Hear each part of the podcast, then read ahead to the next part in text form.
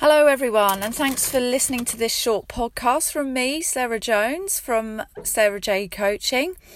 And welcome. Today, I'm just going to briefly cover the topic of goals. Um, where do I start with this? Well, I was at a presentation recently and it was talking about how to set goals and making them realistic, measurable, smart, timely. And of course, those are all really important facets to consider when setting your goals to avoid them becoming overwhelming.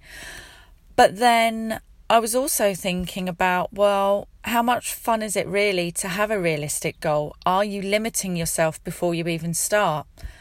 I'm actually quite a big fan of big, hairy goals, as long as they're not overwhelming you too much. Because what I find is, and with the people that I've coached, what we can do as human beings is that when life gets in the way day by day, we're running around. Um, perhaps we're we're sort of trying to set up a business and we have another day job. That actually, if we start to limit ourselves from the outset, then we can end up making the goals so realistic they become a little bit small.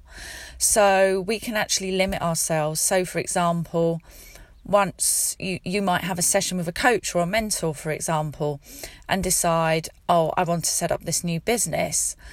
But as you get into the daily grind of managing your team, doing other things in your business, perhaps looking after your family, your children, that you can let these little self doubts and negative self talk get in the way, such as, do you know what, I'm too busy.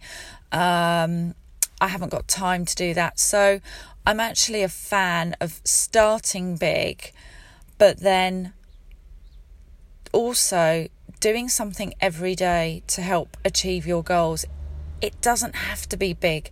It can be something that you do for 15, 20 minutes, as long as you're chipping away at your goals on a regular basis, day by day.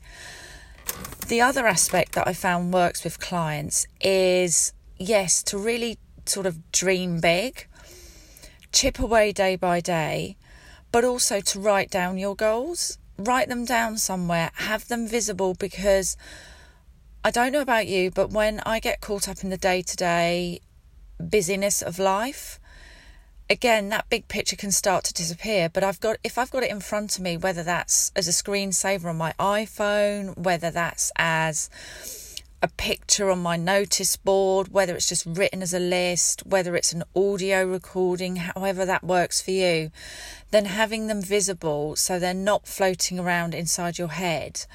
Um, but visible to you so that when you're feeling a bit overrun, a bit overwhelmed, you can look at your goals and think, that's why I'm doing them. So, I guess what I'm saying is don't limit yourself to start with. Dream big, visualize big. By all means, break the goals down into manageable chunks so you're not overwhelmed. But actually, why not start off with you know what your biggest dream is. Why not dream big? Why start from the basis of realistic?